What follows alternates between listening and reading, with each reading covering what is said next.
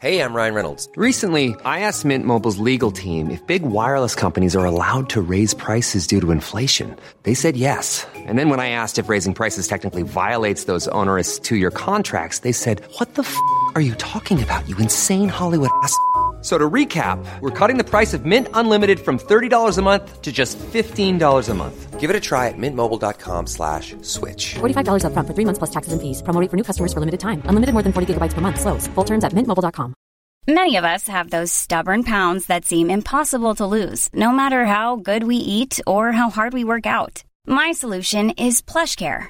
PlushCare is a leading telehealth provider with doctors who are there for you day and night to partner with you in your weight loss journey. They can prescribe FDA-approved weight loss medications like Wagovi and Zepbound for those who qualify. Plus, they accept most insurance plans. To get started, visit plushcare.com slash weight loss. That's plushcare.com slash weight loss. Millions of people have lost weight with personalized plans from Noom. Like Evan, who can't stand salads and still lost 50 pounds. Salads generally for most people are the easy button, right? For me, that wasn't an option. I never really was a salad guy. That's just not who I am. But Noom worked for me. Get your personalized plan today at Noom.com. Real Noom user compensated to provide their story. In four weeks, the typical Noom user can expect to lose one to two pounds per week. Individual results may vary. می‌دونید که یکی از مهمترین عوامل موفقیت پروژه تحول دیجیتال تعهد رهبران هست. یعنی رهبر سازمان چرایی حرکت در این مسیر رو به خوبی درک کرده و به طور کامل حاضره که وقت بذاره و حمایت بکنه از این مسیر. بنابراین بدون حمایت رهبران سازمان هر برنامه تحول دیجیتال و هر گونه تغییر محکوم به شکست است.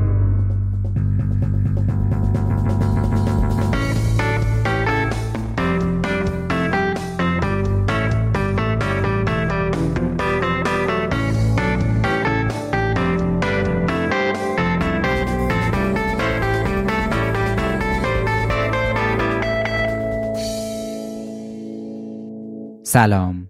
من فرشاد نگهدار هستم و شما به کارکسب گوش میدین. کارکسب پادکستیه که تو هر قسمتش ما متمرکز میشیم روی موضوع مرتبط با کسب و کار. این بیستمین اپیزود جیمسینه خیلی خلاصه اگه بخوام بگم جیمسین اپیزوداییه که ما با مهمونای فصل قبل نشستیم و ازشون سوالایی رو می‌پرسیم که برای مخاطب پیش اومده مهمون این قسمت آقای علیرضا کیانپور هستند. آقای کیانپور مدیرعامل گل رنگ سیستم عضو هیئت مدیره اوکالا و یکی از افراد فعال حوزه تحول دیجیتال توی ایرانن. ما توی 21 کمین اپیزود کارکست با آقای کیانپور در مورد تحول دیجیتال صحبت کردیم و اینجا هم دوباره ازشون دعوت کردیم که به سوالای شما جواب بدن. اگه مصاحبه قبلی ما با ایشون رو نشنیدین پیشنهاد می‌کنم که اول سراغ اون برین. حامی ساخت این فصل از کارکسبم شرکت ویماست و من خیلی ممنونم از ویما به خاطر حمایت هایی که از ما می‌کنه. و مثل همیشه لینک شبکه های اجتماعی و وبسایتش تو توضیحات این اپیزود هست. خیلی کوتاه مقدمم رو همینجا تموم می‌کنم و اینکه بریم جواب سوال های شما رو از زبون آقای علیرضا کیانپور بشنویم.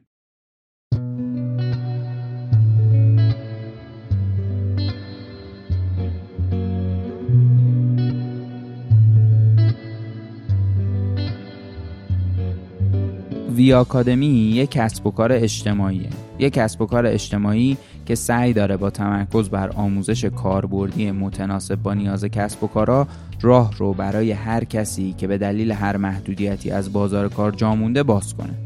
این محدودیت ها می‌تونن حاصل مسائل اجتماعی و خانوادگی و محیط کار یا موضوعات مشابه باشن یا اینکه محدودیت هایی باشن که آدما خودشون نسبت به تواناییاشون تصور می‌کنن که دارن. برای همینم وی آکادمی سعی می‌کنه با تمرکز بر ساده سازی دسترسی و گذر از پیچیدگی های دنیای دیجیتال آموزش رو دسترس پذیرتر کنه. در کنارش هم از فرهنگسازی استفاده کنه که آدما بتونن از محدودیت هایی که اسم برده شد راحت تر بگذرن.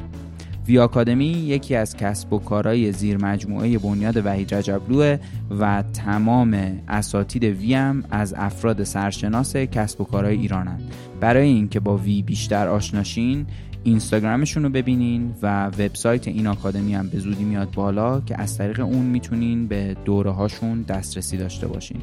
تمام لینک هایی که نیاز دارین به وی برسین تو توضیحات این اپیزود هست حتما پیشنهاد می‌کنم یه سری بهش بزنید سلام علیرضا کیانپور عزیز. خیلی خیلی خوشحالم که دوباره در واقع اینجا با هم نشستیم و قراره در مورد تحول دیجیتال صحبت کنیم. و این دفعه جواب سوالای مخاطب رو بدیم و خیلی خیلی خوش اومدین.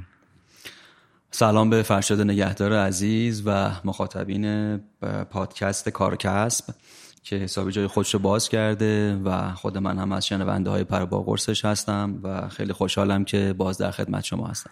خیلی عالی خیلی ممنونم. شما اینو دفعه پیشم گفتیم من خیلی برام افتخار شما مخاطب ما این البته و اینکه خیلی موضوع خوشحال کننده است برام.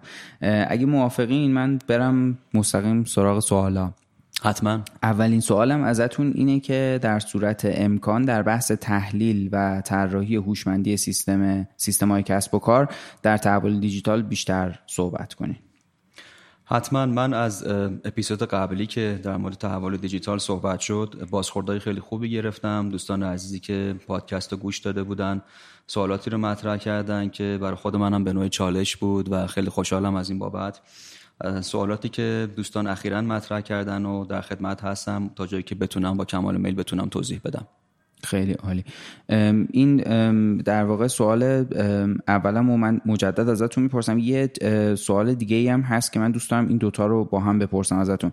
در صورت امکان در بحث تحلیل و طراحی هوشمندی سیستم های کسب و کار در تحول دیجیتال بیشتر صحبت کنید و اینکه جایگاه هوش مصنوعی و یادگیری ماشین در تحول دیجیتال چیه. من فکرم شاید اینا جواباش یه مقداری همپوشانی داشته باشه. بله همینطوره. وقتی که در مورد هوشمندی صحبت می‌کنیم قطعا ذهن مخاطب به سمت فناوری هوش مصنوعی میره. طبیعتا وقتی از تحول دیجیتال صحبت می‌کنیم یکی از فناوری های پایه که به عنوان انیبلر یا توانمندساز این پدیده تحول دیجیتال هست بحث فناوری و در رأس اون فناوری هوش مصنوعی هست.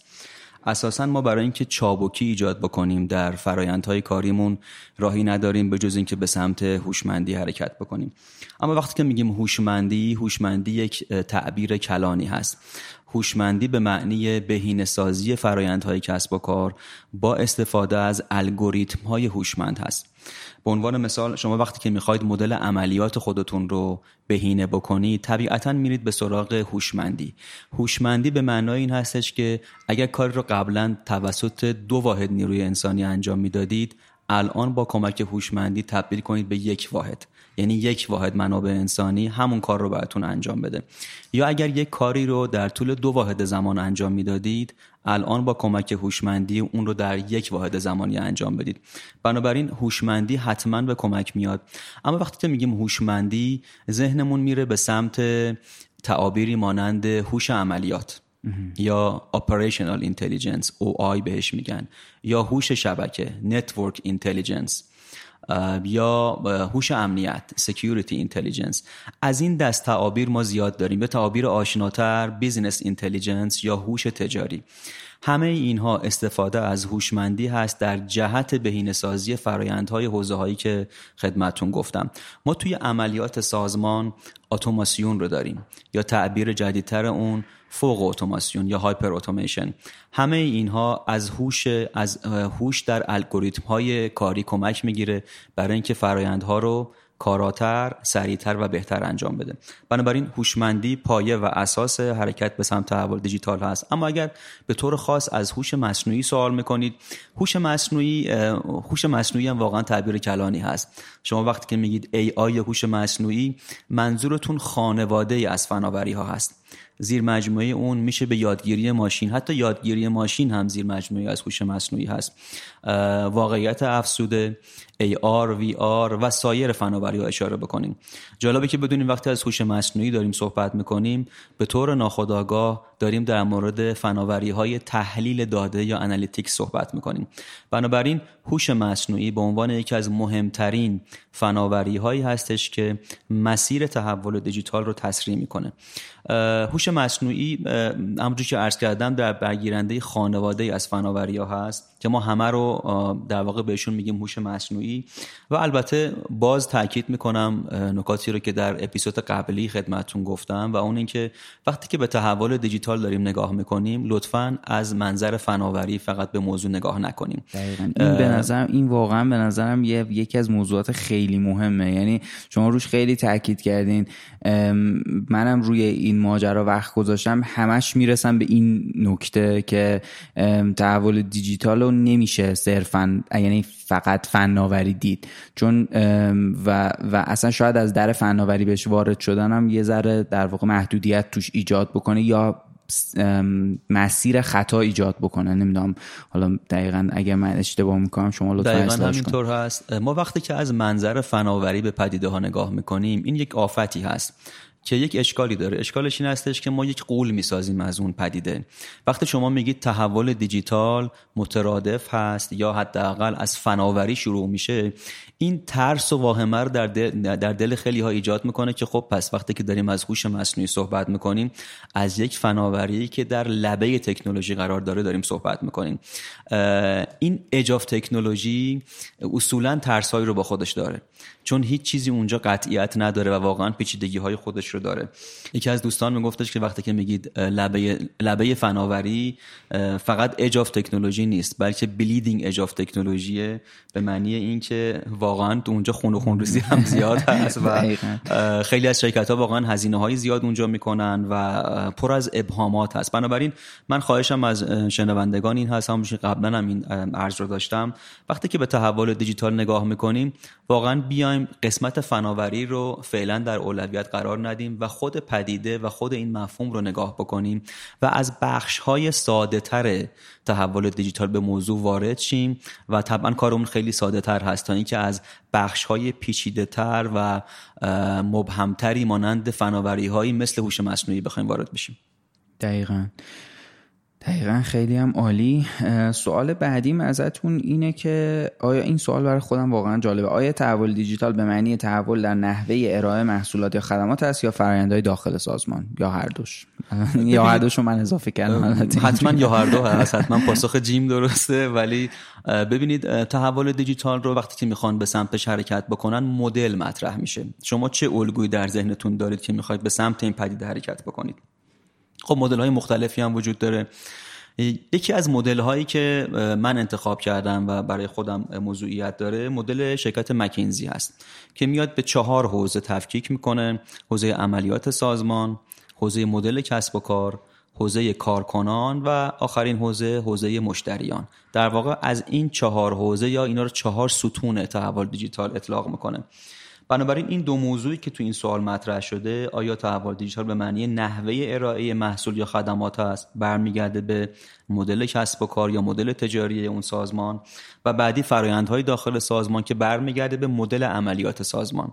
تحول دیجیتال به معنی پرداختن به این چهار ستون یا چهار حوزه است. بنابراین پاسخ هر دو هست بلکه هر چهار هست. بنابراین مدل تجاری مدل عملیات کارکنان و مشتریان به این چهار حوزه تو تحول دیجیتال پرداخته میشه. خیلی عالی. سوال بعدیم ازتون اینه که مثالهایی از کسب و کارهای ایرانی که تحول دیجیتال داشتن و مطرح کن. اگه البته شدنیه یا باهاشون من باهاشون در واقع با این کسب و کارا اونایی که از نزدیک باشون ارتباط داشتین یا نه یا در واقع اون بخشی که حالا یوزرشون بودین اگر که در واقع میشه لطفا مطرح کنین. حتما اجازه بدین من به دو بخش دولتی و خصوصی تقسیم بکنم. طبعا مثال های زیادی وجود داره. اون چی که بعد در ذهن من هست بدون هیچ گونه اولویت بندی خدمتون عرض می‌کنم. تو بخش دولتی خب طبیعتا تو همه کشورهای دنیا دولت می‌تونه به عنوان شتاب دهنده به مسیر تحول دیجیتال اقدام بکنه. چه از منظر قانونگذاری و سیاستگذاری و چه از منظر پروژه های اجرایی که در این حوزه وجود داره. اون چیزی که من خودم کاربرش بودم البته متاسفانه کاربر این حوزه بودم چون در واقع فضای ما دوستانه و غیر رسمی هست. می‌خوام یه مثال متفاوت بزنم براتون که واقعا وقتی که خودم درگیر بودم و فکر می‌کردم دیدم خوبه این مستاقی از واقعا تحول دیجیتال هست. یکی از جاهایی که فرایندها تا حد امکان بهینه شده و کاربر وقتی که ورود می‌کنه و از خدمات اون سازمان استفاده می‌کنه متوجه میشه که تفاوتی وجود داره. تفاوت از منظر چابکی. اونجا بهش زهرا هست. امیدوارم هیچ کسی از این خدمات استفاده نکنه ولی خب بخشی از زندگی هست و هر کسی لاجرم استفاده می‌کنه از این خدمات. وقتی که شما مقایسه می‌کنید با سالهای گذشته متوجه میشین که یک شخصی یک کسی یک نهادی موجودیتی اون پشت نشسته و فکر کرده که وقتی کاربر سفر مشتری در واقع تجربه مشتری از یک جا شروع میشه و به یک جا ختم میشه و همه این در نصف روز اتفاق میفته به نظر می‌رسه یک هوشمندی پشت این فرایند سازی در به صحرا وجود داره و البته امیدوارم بقیه جاها هم همین الگو رو بگیرن از این سازمان. شاید هم واقعا بخشش به خاطر فشاری بود که به این سازمان اومد به دلیل البته متاسفانه مرگ و زیادی که ما در 1400 داشتیم به دلیل پدیده کرونا بیماری کرونا. گمان می‌کنم فشاری که از طرف بازار می‌تونیم واژه بازار رو اطلاق کنیم در این حوزه.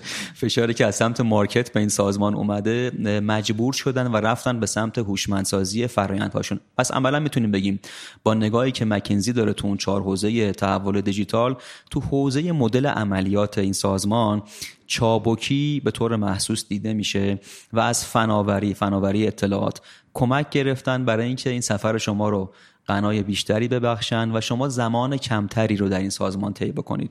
خب این یک مثالی بود که من از بخش اصلا انتظارشو واقعا واقعا اصلا انتظارشو نشم. ولی خیلی جالب خب مثال ناخوشایندی بود ولی مثال واقعی بود که من خودم متاسفانه غیر منتظره بود. خیلی ناخوشایند من. اتفاقا اتفاقا جالبه. بخاطر اینکه وقتی که ما داریم راجع به یه موضوعی مثل مثلا تحول دیجیتال صحبت می‌کنیم ذهن همش میره سمت یه صنایعی که حالا یا در واقع به قول شما دیجیتالی بورنن این دیجیتال متولد شدن یا اینکه در واقع یه کسب و کارهایی که پتانسیل دارن خیلی که یا نیاز دارن خیلی که توی در واقع این تحول ذهن من حداقل میره سمت این کسب و کارا بله. ولی مثال غیر منتظره بود واقعا بله. جالب خیلی هم جالب بود مثال واقعی هست اگرچه شما وقتی که تجربه می‌کنی اون خدمات رو تجربه مشتری نمی‌تونی بگی خیلی عالی بود دست شما در نکنه ولی به هر حال واقعیت این هستش که خب تجربه خوبی رو طراحی کردن برای مشتری. و اینکه فرشا جان وقتی که میگیم تحول دیجیتال انتظار نداشته باشیم تمام علمان های تمام عناصر اون کسب و کار متحول شده باشه. ما حتی در کشورهای پیشرو و در شرکت های بزرگ هم اینطور نیست که ما اصطلاحا کورت ترانسفورمیشن داشته باشیم یا تحول کلان داشته باشیم. همونجوری که در اپیزود قبلی خدمتتون عرض کردم ما چهار چهار نوع مواجهه با تحول دیجیتال داریم. کور ترانسفورمیشن یا تحول کلان laser transformation یا تحول laser یا تحول نقطه ای مدل M&A یا خرید یکی از شرکت های دیجیتال و در نهایت تحول از لبه یا from the edge transformation بنابراین همه سازمان ها لازم نیست که core transformation تحول کلان داشته باشن. خصوصا سازمان هایی که متولد در عصر دیجیتال نیستن. سازمان هایی که می‌تونیم در مقابل این دسته اول به عنوان سازمان های سنتی ازشون یاد بکنیم. هیچ انتظاری نیست و در دنیا هم اینطور نیست که سازمان های سنتی رو بخوان با در واقع تحول کلان از اون منظر بهشون نگاه بکنن. اگر سازمانی هست که در یکی از بخش های کسب و کاری خودش در یکی از بخش های عملیات خودش. در یکی از بخشهای مربوط به کارکنان یا مشتریان خودش. تحول ایجاد کرده واقعا باید بهش توجه بشه واقعا شایسته تقدیر هست. مثالی که من زدم از این بابت که در یکی از حوزه ها موفق شدن که در واقع یک تحولی رو ایجاد بکنن به این معنی نیست که اون سازمان دیجیتالی ترانسفورم شده ابدا به این معنی نیست. قدم های خوبی برداشته شده.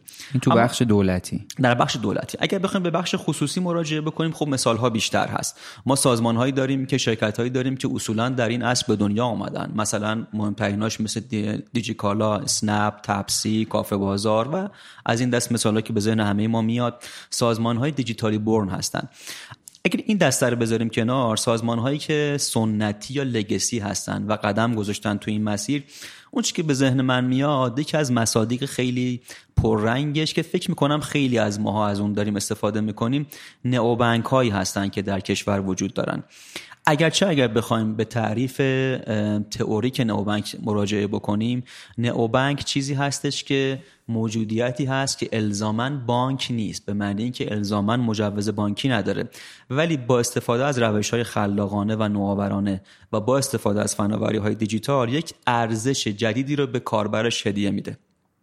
یک در واقع اصطلاحا اینسایت میده بینش میده و سبک زندگی اون فرد رو تغییر میده. در حوزه مالی. در حوزه مالی و حتی در حوزه غیر مالی. نکته جالب نوبنک بر همین برای همین عرض کردم که نئوبنک الزاما مجوز بانکداری نداره. می‌تونه مجوز داشته باشه می‌تونه نداشته باشه. در کشور ما هم خب قدم های خوبی برداشته شده. از اونجایی که خوبه که همیشه نیمه پر لیوان رو ببینیم. ما در کشورمون حداقل تا جایی که من می‌دونم سه تا نئوبنک داریم. بانکینو هست بلو بانک و تو بانک اخیرا اعلام شده. من خودم کاربر بانکینو و بلو بانک هستم و تجربه کردم خدمات این دو نئوبنک رو و واقعا خدماتش خدمات خوبی است. عرض می‌کنم اگرچه فاصله داره با نئوبنک های خیلی بزرگ دنیا و معتبر دنیا اما همین قدم هایی هم که بعد تو همین در واقع محدودیت هایی که وجود داره برداشته شده توسط این نئوبنک ها واقعا شایان تقدیر هست. توی این نئوبنک ها بلو بانک یا بانکینو هر دوشون که تجربه کاربری ما داریم یک خدمات ساده ای رو میدن و همه اینا مستاقی از تحول دیجیتال در حوزه مدل کسب و کار هست. در حوزه محصولات سوالی که یکی از دوستان پرسیده بودن در حوزه ارائه خدمات و محصولات. مثلا یک نمونهش من بخوام خدمت شما عرض بکنم. برای همه ما پیش اومده. وقتی که می‌خوایم پول رو به حساب دوستی بریزیم باید یا شماره شبا رو بگیریم یا شماره حساب شماره کارت. هر هر سه اینها شماره های بزرگی هستند که اصولا حفظ کردنش که طبعا غیر ممکن هست و یادداشت کردن و در واقع استفاده از اون هم طبیعتا دغدغه هست. اگرچه ما انجام میدیم این کار رو. خیلی از این نئوبنک ها ما در کشور سامانه ای داریم که این سامانه در واقع سامانه شاهکار. شماره موبایل رو متصل می‌کنه به کارت ملی و سامانه های بانکی داریم مثل نهاب که از اون طرف شماره ملی و شماره موبایل رو متصل می‌کنه به شماره حساب و شماره کارت. خیلی فرایند پیچیده ای نیست و تا به حال خیلی خوب بود که بانک های سنتی دولتی و بزرگ هم از این خدمات استفاده می‌کردن. اما این نوبنک ها اومدن به که شما بخوای شماره شبای نمی‌دونم 245 فکر کنم بله. رقم هست گمان می‌کنم یا شماره کارت که 16 رقم هست رو وارد بکنید شماره موبایل طرف رو مخاطبتون رو وارد می‌کنید. خودش میره دنبال اون شماره حساب در واقع میگرده به شما به شما پیشنهاد میده که شما کدوم یکی از این شماره حساب رو می‌خواید. خیلی ساده هست. دقیقا. از این دست مصادیق می‌تونیم حتی 20 تا مثال دیگه هم بزنیم. اینا خدماتی هستش که یک دیجیتال بانک یک بانک دیجیتال یک نئو بانک به مشتری ارائه میده. بله در کشور ما هم تو حوزه تو صنعت بانکی حرکت های خوبی در حوزه تحول دیجیتال توی بخش های دعوای خاص خودش برداشته شده و می‌تونم من مثال بانک ها رو بزنم تو این حوزه. خیلی جالب. آره دقیقا این چیزی که میگین وجود داره. من منم از در واقع این بانکداری جدید اسمش رو بگم نمی‌دونم چی همین نیو بانک که شما میگین استفاده کردم و واقعا تجربه کاربریش تجربه خاصیه. یعنی نسبت برای خود من تجربه یعنی معلومه که از سمت کاربر توجه شده به اینکه چیکار بکنیم که در واقع این تجربه کاربری در واقع بهتر بشه. یا اون اصطلاحی که در واقع مشتری محور یه مقداری بله. بیشتر تا اینکه محصول محور باشه. و خیلی هم عالی. آره دقیقا من با این مثال شما هم خیلی خودم چون تجربه شده داشتم به نظرم دقیقا همین جوریه که میگین. سوال بعدیم ازتون اینه که آیا تحول دیجیتال به معنی استفاده از تکنولوژی است؟ اگر نه نقش تکنولوژی در تحول دیجیتال چیست؟ اینو یه توضیح کلی دادین. اگر بله. موضوعی فکر می‌کنین بهش اضافه کنین خوبه بفهمین اگه نه که بریم سراغ سوال بعد سوال میشه گفت استانداردی هستش که همیشه پرسیده میشه که رابطه بین فناوری و تحول دیجیتال چی هست. خب منم خدمتتون عرض کردم. تعبیری که به کار می‌برم این هستش که وقتی که از فناوری تحول دیجیتال رو نگاه می‌کنیم مثل این میمونه که واقع شیپور رو به صورت وارونه دارید در واقع مینوازید. من توضیحات رو خدمتتون عرض کردم. تحول دیجیتال به معنی یک مسیری هست که از مایندست و مدل فکری و ذهنی مدیران و کارکنان یک سازمان شروع میشه. اما فناوری به عنوان توانمندساز این مسیر هستش. دقیقا. و سوال بعدی این که برای کسب و کارهای سنتی جهت تحول دیجیتال چه پیشنهادی دارید؟ سوال خیلی خوبی هست. خیلی از سازمان های سنتی اقدام کردن به تخصیص بودجه برای تحول دیجیتال. از دو منظر هست. یا واقعا احساس تهدید کردن یعنی با توجه به مشاهداتشون از بازار می‌بینن که به نظر می‌رسه از توی افق یک تهدیداتی داره خودشون نشون میده. یا اینکه تابع مد هستن. فکر می‌کنن اگر این کارو نکنن از مد روز عقب موندن. اگه از هر دو منظر نگاه بکنیم به اقبالی که بخش سنتی داره به این حوزه نشون میده. من پیشنهادی که می‌تونم بکنم این هستش که تو خیلی از کسب و کارهای سنتی شایستگی کلیدی اون کسب و کارها فناوری نیست. اگر فناوری رو هم بذاریم کنار شایستگی کلیدی اون کسب و کارها چابکی نیست. چابکی از یکی از اهداف در واقع مهم و اساسی تحول دیجیتال هستش. پیشنهادی که من می‌کنم این هستش که توی این کسب و کارها قسمت عملیات رو اجالتا کنار بگذارن. چون سخت حوزه عملیات یک شرکت بزرگ نفتی. یک شرکت بزرگ ساختمانی. نه در ایران در همه دنیا هم همینطور هست که بعضی از sector ها و صنایع یه مقدار عقبتر هستن از فناوری. بنابراین مدل عملیاتشون هم کمتر مبتنی و وابسته به فناوری است. پیشنهاد من این هستش که عجالتا عملیات رو بذارن کنار. یعنی line رو بذارن کنار به staff و ستاد نگاه بکنن. حوزه های ستادیشون طبعا کارهایی داره انجام میشه که در جهت حمایت از حوزه عملیات و یا line هستش.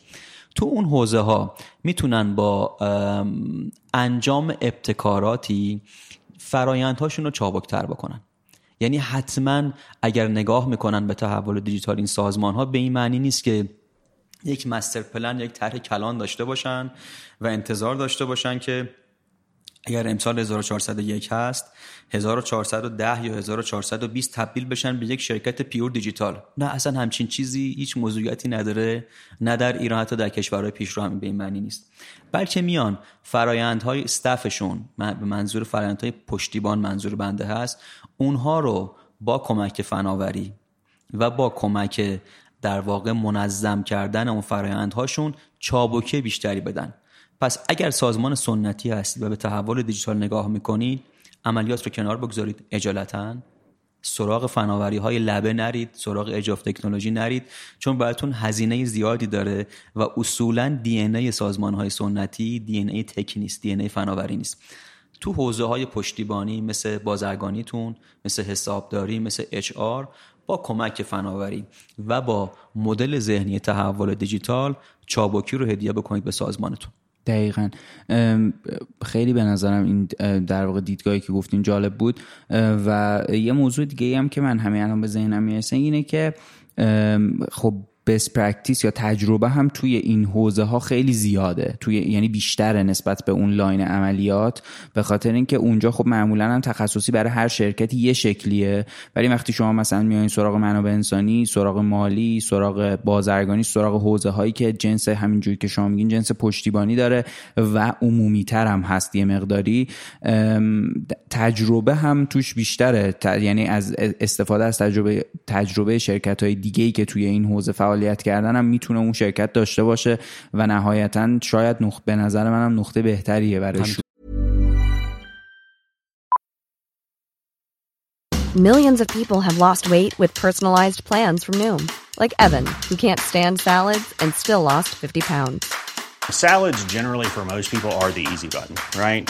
For me, that wasn't an option. I never really was a salad guy. That's just not who I am. But Noom worked for me. Get your personalized plan today at noom.com. Real noom user compensated to provide their story. In four weeks, the typical noom user can expect to lose one to two pounds per week. Individual results may vary. I'm Sandra, and I'm just the professional your small business was looking for. But you didn't hire me because you didn't use LinkedIn jobs. LinkedIn has professionals you can't find anywhere else, including those who aren't actively looking for a new job but might be open to the perfect role, like me.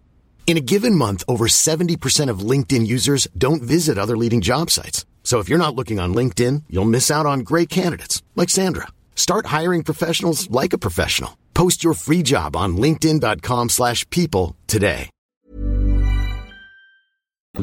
فرشا جان ممکنه که الان مخاطب عزیزی بگه که من تو شرکت نفتی کار میکنم و چه اشکالی داره ما از فناوری اینترنت اشیا در چاهای نفت اون استفاده کنیم پاسخ که خیلی عمالی اگر می‌تونید استفاده بکنید خیلی خوبه. اگر این شایستگی محوری در سازمان شما هست که می‌تونید استفاده بکنید خیلی هم خوبه. ولی واقعیت این هستش که وقتی که توی مسیر در واقع ستادی خودتون کندی های خیلی زیادی دارین کم کم استفاده از اون فناوری در محیط عملیات شما بی اثر میشه و معمولا تبدیل میشه به یک پروژه زودگذری که در ابتدای جستی برای مدیران ارشد سازمان داره و به مرور بی اثر و بی خاصیت میشه. توی محیط های کسب و کارهای سنتی میگن the engineer is the king. یعنی مهندس محور مهندسین قدیمی حرف اول آخر رو می‌زنن. کمی سخت کسی که تو محیط عملیات از فناوری استفاده بشه به عنوان ارز آخر حتما به سمت حوزه های پشتیبانی و ستادی خودتون برید برای شروع. دقیقا. این مثالی که زدین من یه لحظه سعی مثلا در حد کوتاه می‌خواستم یه موضوعی رو بهش روش وایسم. این که مثلا شما گفتین که ما می‌خوایم از مثلا این چی گفتین؟ مثالتون چی اینترنت اینترنت اشیا استفاده کنیم. این خودش همون مسئله شیپورو از ته زدنیه که شما گفتین.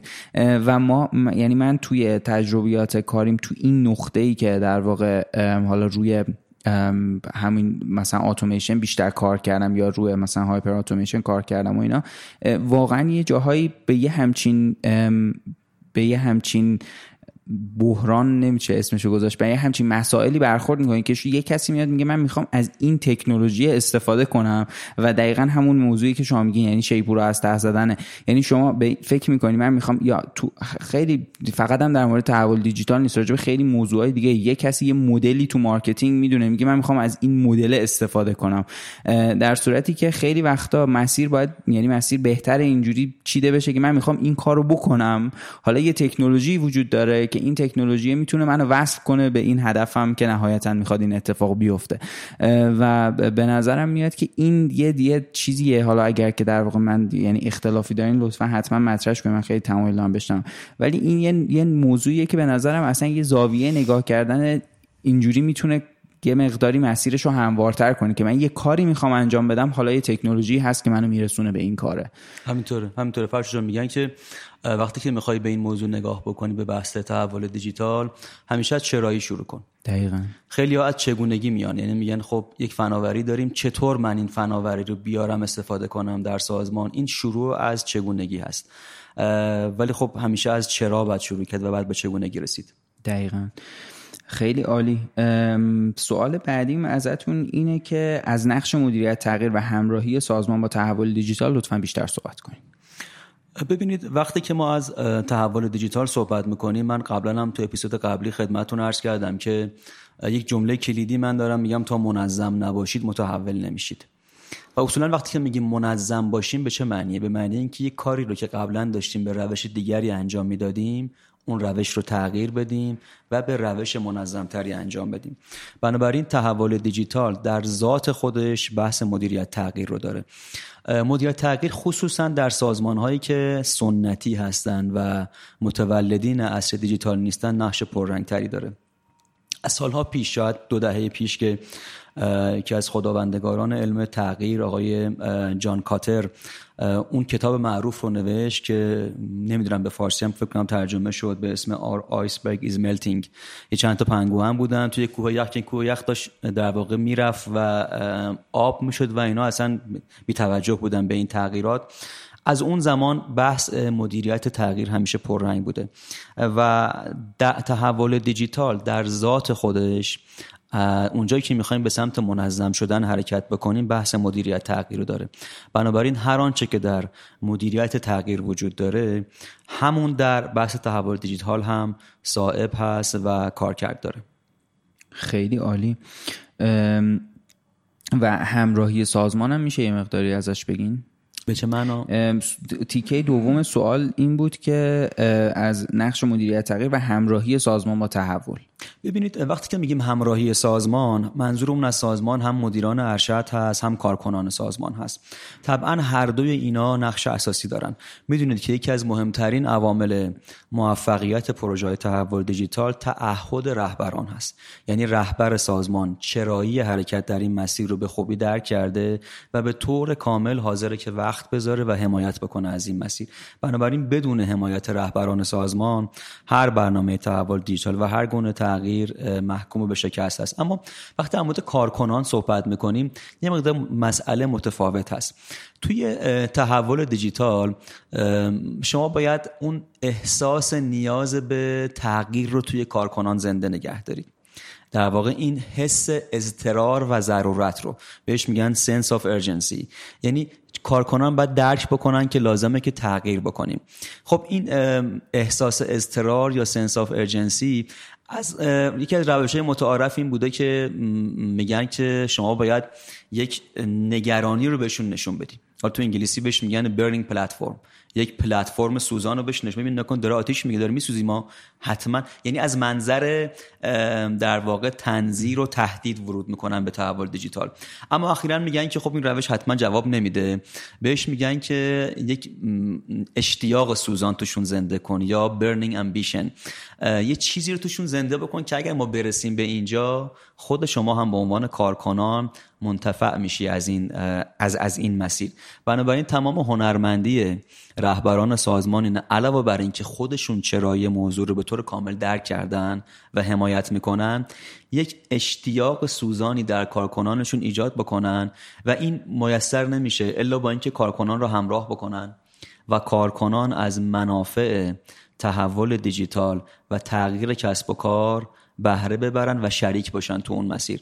بنابراین کلید واژه این بحث این هستش که یک تعهد رهبران دو اشتیاق سوزان ایجاد کردن اشتیاق سوزان در کارکنان خیلی عالی. سوال بعدیم ازتون اینه که آیا برای نفوذ بیشتر تکنولوژی بهتر نیست به جای تحول دیجیتال مشارکت با یک شرکت تکنولوژی بیس شکل بگیره؟ خب سوال خیلی کلیدی و مهمی هستش. توی اپیزود قبلی هم خدمتتون عرض کردم که چهار رویکرد وجود داره بر تحول دیجیتال و یکیش امنه بود یا اکتساب و خریداری شرکت های کوچک. پاسخش حتما بله هست. خصوصا اگر که شما شرکتی هستین که تهدید دارین میشین و این تهدید خیلی به شما نزدیکه. یعنی شما نیاز به سرعت عمل دارید. در این حالت. یا اینکه شما تو یک حوزه خاصی دارین تهدید میشین و کل کسب و کارتون تهدید نشده.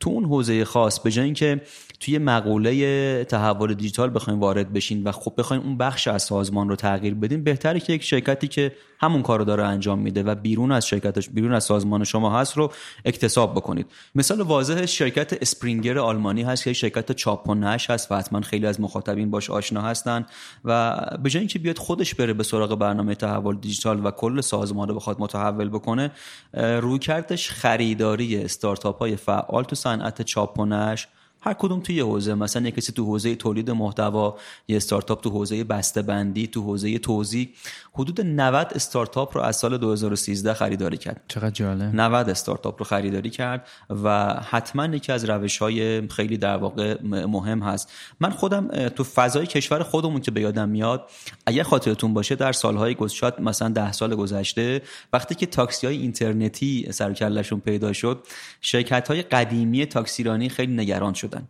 حتما یادتون هست که چقدر کار به شکایت و در واقع اقداماتی از این قبیل کشید.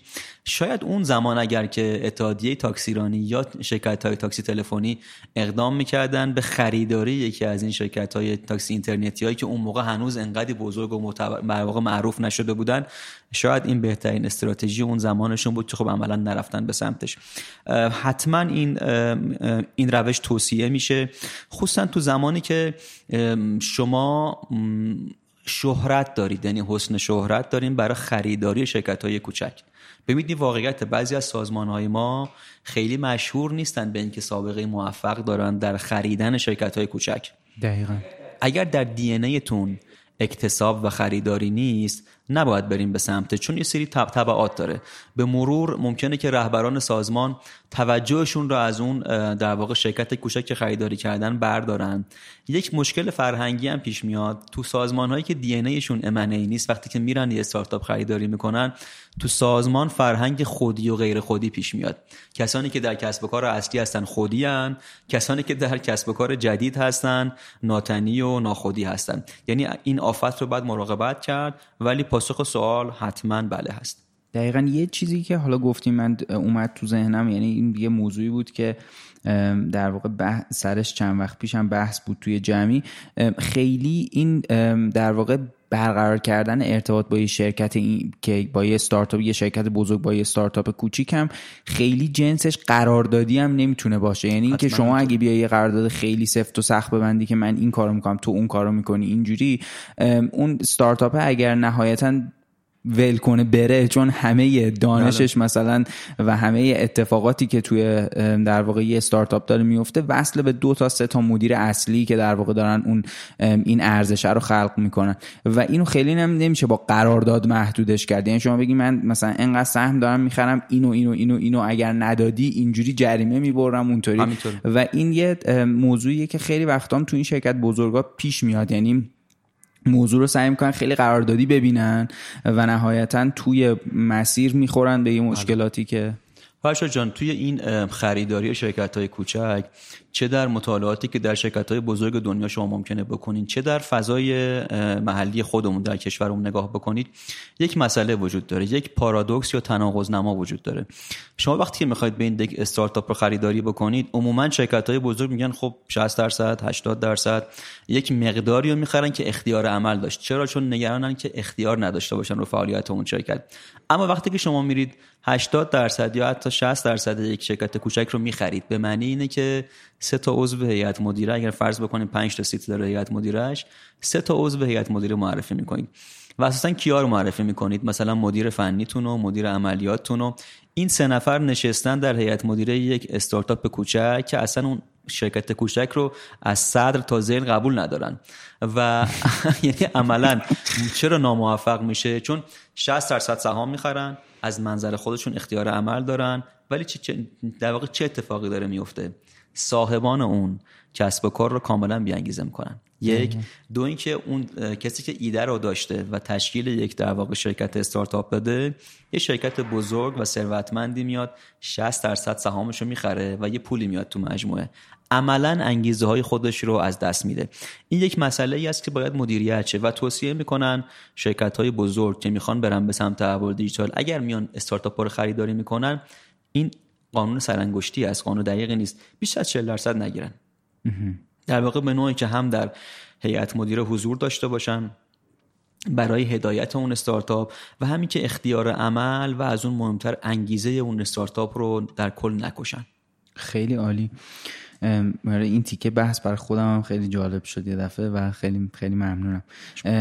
سوال بعدیم ازتون اینه که بلوغ سازمان ها در تحول دیجیتال چه نقشی داره؟ این رو راجبش صحبت کردیم بله. تو اون اپیزود اصلی. فقط اگر موضوعی هست به نظرتون بهش اضافه کنین لطفا برمیگرده به همون مسئله که تا منظم نباشین متحول نمیشین و ایجاد نظم و انضباط از طریق سری چارچوب هست. مثلا ما در حوزه فناوری اطلاعات چارچوب آیتی رو داریم که از طریق اون یا در واقع شما می‌تونید سازمانتون رو منظم بکنید. طبیعتا سازمان ها و شرکت های ایرانی بلوغ چندان بالایی ندارن. ما مدل های مختلف داریم برای اندازه گیری بلوغ یک سازمان. اگر فرض بکنیم که یکی از این در واقع مدل های در واقع معتبر 5 تا سطح در نظر می‌گیره یک تا پنج. پنج سازمان که دیگه خیلی بالغ هستن و خیلی منظمن. به این معنا که کلیه کارهاشون از طریق فرایندهای مشخص و به دفعات تکرار و تمرین شده.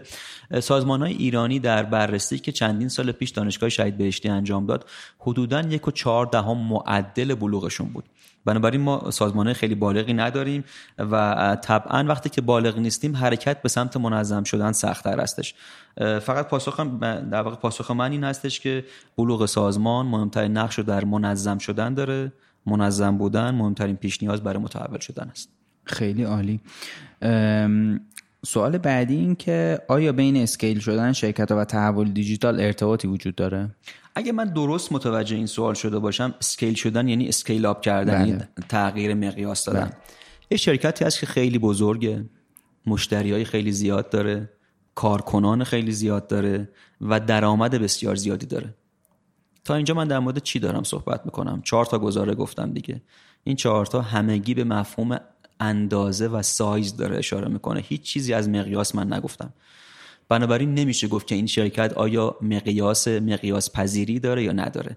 وقتی که ما از مقیاس یا scale صحبت می‌کنیم به معنی این هستش که طوری طراحی بکنیم سازمان رو که هزینه های ما, ما دو نوع هزینه در ساختار هزینه یک شرکت دو نوع هزینه داریم. هزینه های ثابت یا fixed cost هزینه های متغیری یا variable cost مقیاس پذیر بودن یا scalable بودن یا قابلیت scale up کردن به معنی این هستش که هزینه های ثابت شما به طوری باشه که وقتی که شما مشتریان بیشتری رو دارید جذب می‌کنید هزینه های متغیرتون انقدی تغییر نکنه. یعنی شما یک بار یه هزینه fix ثابت انجام میدین و بعد از اون به ازای هر مشتری که میاد دیگه لازم نیست هزینه متغیر زیادی داشته باشیم چی می‌تونه این کار رو برای شما انجام بده؟ اصولا در دوره اینترنت در دوران dot-com در دوران دیجیتال scalable شدن شرکت ها عاملی از فناوری هست. حالا اینجا می‌خوام اشاره به فناوری بکنم. اگرچه در همیشه من میگم با از منظر فناوری نگاه بکنید فناوری چیزی هست که به شما کمک می‌کنه scalable باشید. سازمان های سنتی تو چه حوزه هایی مهارت در واقع شایستگی های کلیدی دارن؟ یکی از حوزه هاشون زنجیره تامین هست. یعنی supply chain management یا SCM زنجیره تأمین ایجادش واقعا کار هزینه بری هستش. حتی تو عصر دیجیتال میگن ایجاد یک زنجیره تأمین با کمک فناوری های دیجیتال به scalable شدن سازمان شما کمک بهتری می‌کنه. یعنی از فناوری طوری استفاده بکنید که هزینه اولیه و ثابت ایجاد یک زنجیره تأمین طوری باشه که شما وقتی که هر مشتری می‌خواد اضافه بشه دیگه لازم نباشه هزینه های بیشتری توی اون زنجیره تامینتون داشته باشین. پاسخ این سوال این است که توی این سوال فناوری نقش کلیدی و اساسی در scalable شدن شرکت ها و قابلیت های scale up شدن یا مقیاس پذیریش به سمت بالای اون شرکت ها داره. دقیقا. خیلی عالی. سوال بعدی ازتون اینه که اینو البته خیلی راجع به این سوال صحبت کردین. اگر باز دوباره بله. نکته داشتین لطفا بهش اضافه کنین. از نقش رهبر سازمان در تحول دیجیتال بیشتر صحبت کنین. ببینید رهبر سازمانی که مفهوم تحول دیجیتال رو نمی‌شناسه چیکار می‌کنه؟ میاد منتظر میشینه از در واقع از بدنه سازمان پیشنهاد و طرح برای تحول دیجیتال ارائه میشن. در واقع ارائه میدن به اون رهبر و اون رهبر نهایتا از چند تا مشاور دعوت می‌کنن که طرح رو بررسی کنن. انتظار پیروزی از این مسیر نداشته باشید.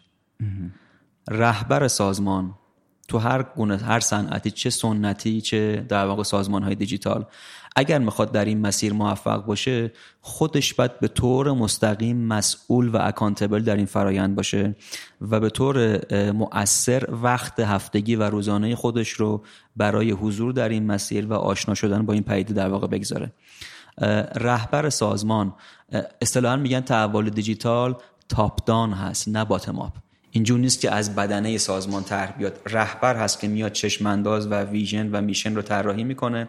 اصطلاحا وای و چرایی رو برای خودش تشریح می‌کنه و به سازمان به طور مشخص و شفاف و به طرز قانع کننده ای ابلاغ می‌کنه و از اون به بعد چگونگی رو میسپره به بدنه سازمان. بنابراین رهبر سازمان کلیدی ترین نقش در مسیر تحول دیجیتال سازمان است. دقیقا.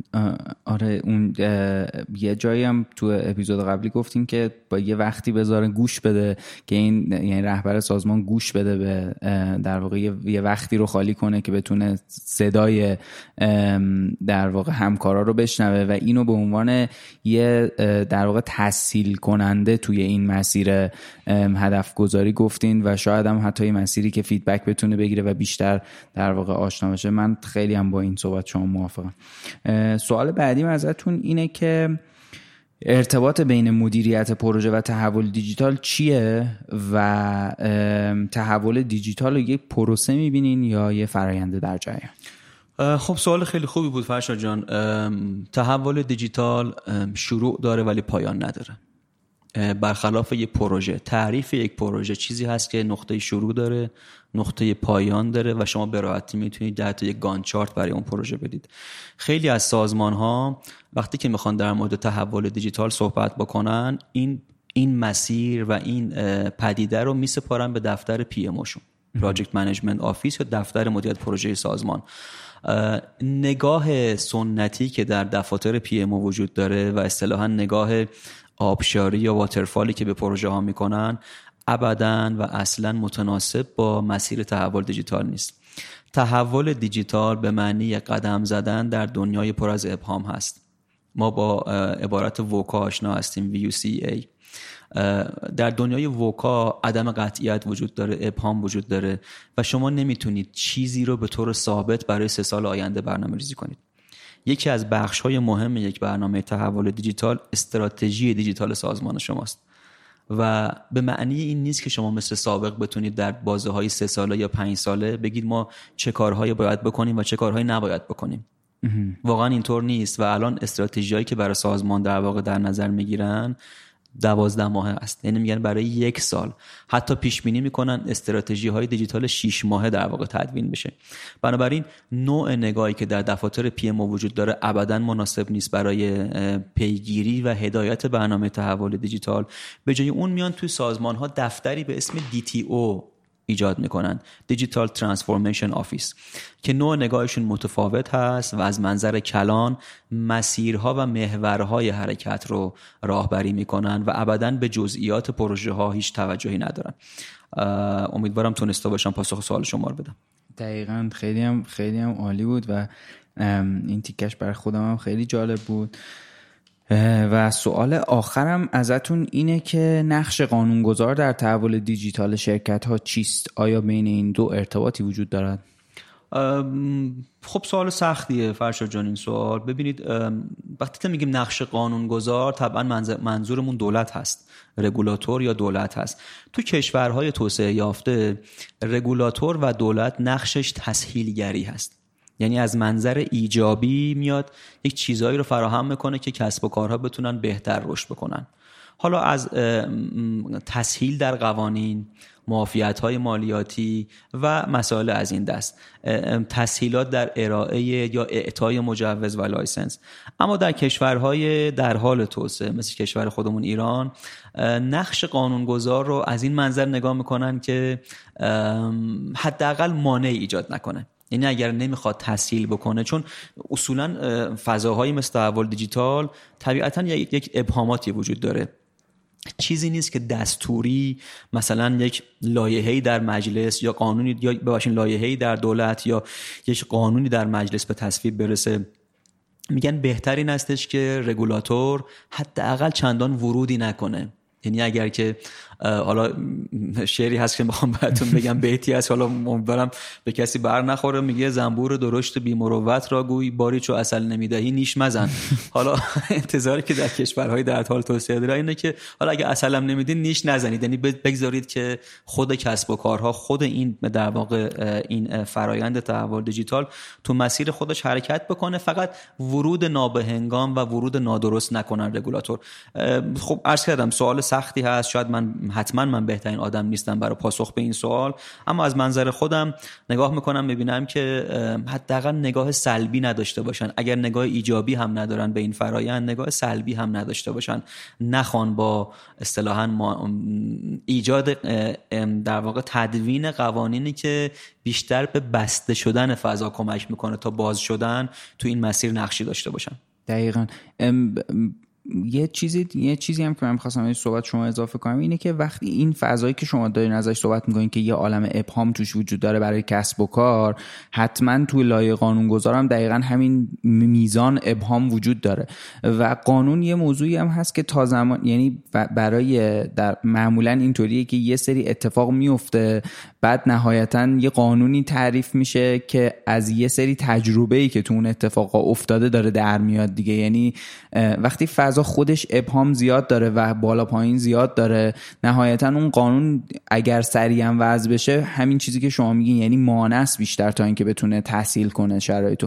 و به نظر منم دقیقا همین جوریه. یعنی شایدم شاید یه مقداری زمان لازم هست برای لایه قانونگذاری که با اول بازار و کسب و کارا به یه بالانسی برسن که اصلا چه اتفاقی اونجا داره میفته. بعد بشه قوانینش رو توی یه با فاصله یه ذره جلوتری تعیین کرد. ضمن اینکه دولت فارغ از نقش قانونگذاری که داره خودش هم در خیلی جاها نقش تصدیگری داره.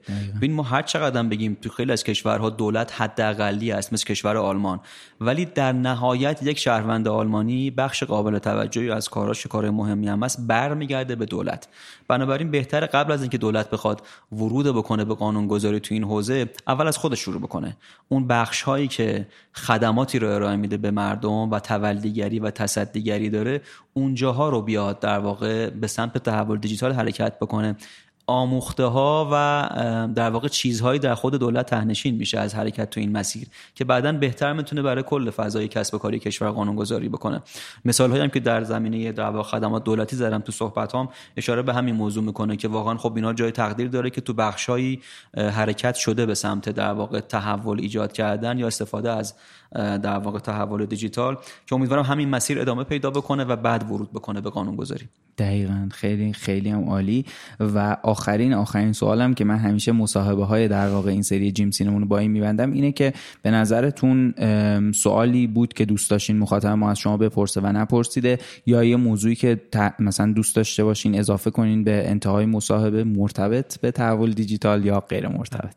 حتما نکته که تو ذهن خودم هست این هستش که دنیای دیجیتال یا پدیده تحول دیجیتال اگر به یه خودروی ما تشبیهش بکنیم تا کنون دو بار دنده عوض کرده. یعنی اصطلاحا دنده رو سبکتر کرده که سریعتر حرکت بکنه. یک بار در بحران مالی جهانی بود یا GFC Global Financial Crisis که در سال 2008 ایجاد در واقع پیش آمد و دنیا رو مجبور کرد که به سمت استفاده از پدیده دیجیتال یا بگیم فناوری های دیجیتال یا مفهوم دیجیتال ترانسفورمیشن در صنعت خصوصا صنعت بانکداری حرکت بکنه. یعنی دنیا مجبور شد که یک بار یه دنده عوض بکنه توی اون موقعیت. بار دوم در همین سال 2019 و تا کنون بود که کرونا دنیا رو مجبور کرد که در واقع یک بار دیگه دنده عوض بکنه. من گمان می‌کنم سومی هم در راه هست.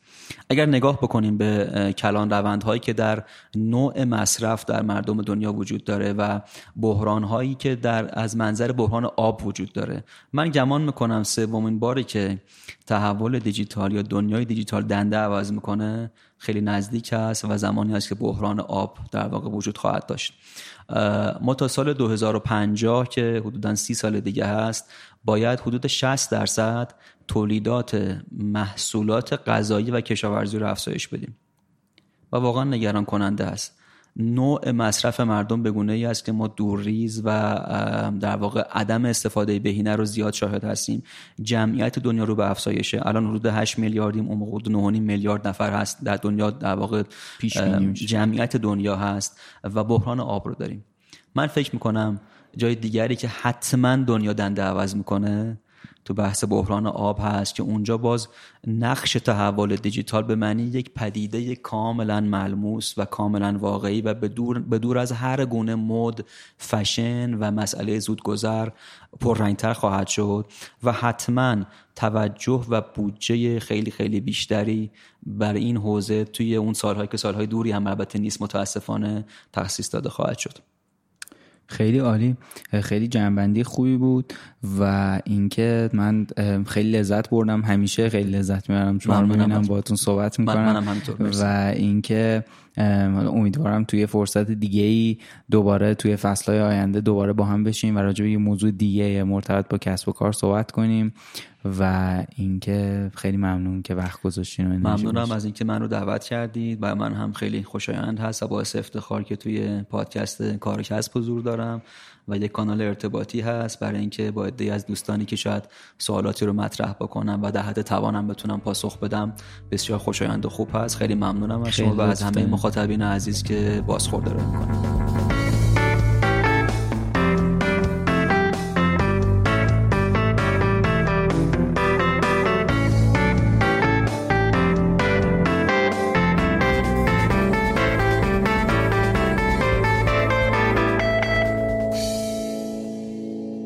بیستمین جیمسین بود که ما با آقای علیرضا کیانپور نشستیم و به سوالای شما توی حوزه تحول دیجیتال جواب دادیم. اگه تمایل دارین از ما حمایت مالی کنین تو وبسایتمون از طریق حمایت از کارکست به پلتفرم هامی باش می‌تونین متصل بشین و مبلغ دلخواهتون رو وارد کنین چه به صورت ارزی چه به صورت ریالی از ما حمایت کنین. دمتون هم گرم که این اپیزودو گوش دادین و مثل همیشه می‌خوام بگم که بهترین حالتی که می‌تونین از ما حمایت کنین اینه که معرفیمون کنین به کسایی که فکر می‌کنین ممکنه علاقه من باشن به موضوعات ما. تو شبکه های اجتماعی هم دنبالمون کنید توییتر اینستاگرام کانال تلگرام و یوتیوب کارکسب می‌تونین با سرچ کردن کارکسب به فارسی بدون فاصله یا به انگلیسی K A A R C A S B پیدامون کنین. وبسایتمون هم همینجوری نوشته میشه carcasp.com یه چند روزی هم وبسایتمون از دسترس خارج بود که با در واقع همکاری مهیار و بچه ها دوباره اومد بالا. ممنونم از آقای علیرضا کیانپور که توی این قسمت مهمون ما بودن وی آکادمی اسپانسر این اپیزود و شرکت ویما که حامی ساخت این فصل از کارکسبه. همه کارهای گرافیکی کارکسب کار ایما میرزا علی خانی و نرگس بنی آقاس ویدیو مصاحبه ها رو شاهین بهنامیان ضبط و ادیت می‌کنه. خود پادکست ها هم ادیتش با شاهینه. همه کارهای حوزه IT با مهیار کاکایی تدوین و تنظیم خود پادکست ها با نامی جمشیدی مقدمه. سعید شیرانی مسئولیت برنامه ریزی و هماهنگی رو داره. الما سادات همه کارهای پشتیبانی رو انجام میده و سارا امینی پشت شبکه های اجتماعی مونه دمتون گرم که به کارکست و کلا پادکست فارسی گوش میدین و امیدوارم که هر جا هستین خوب باشین.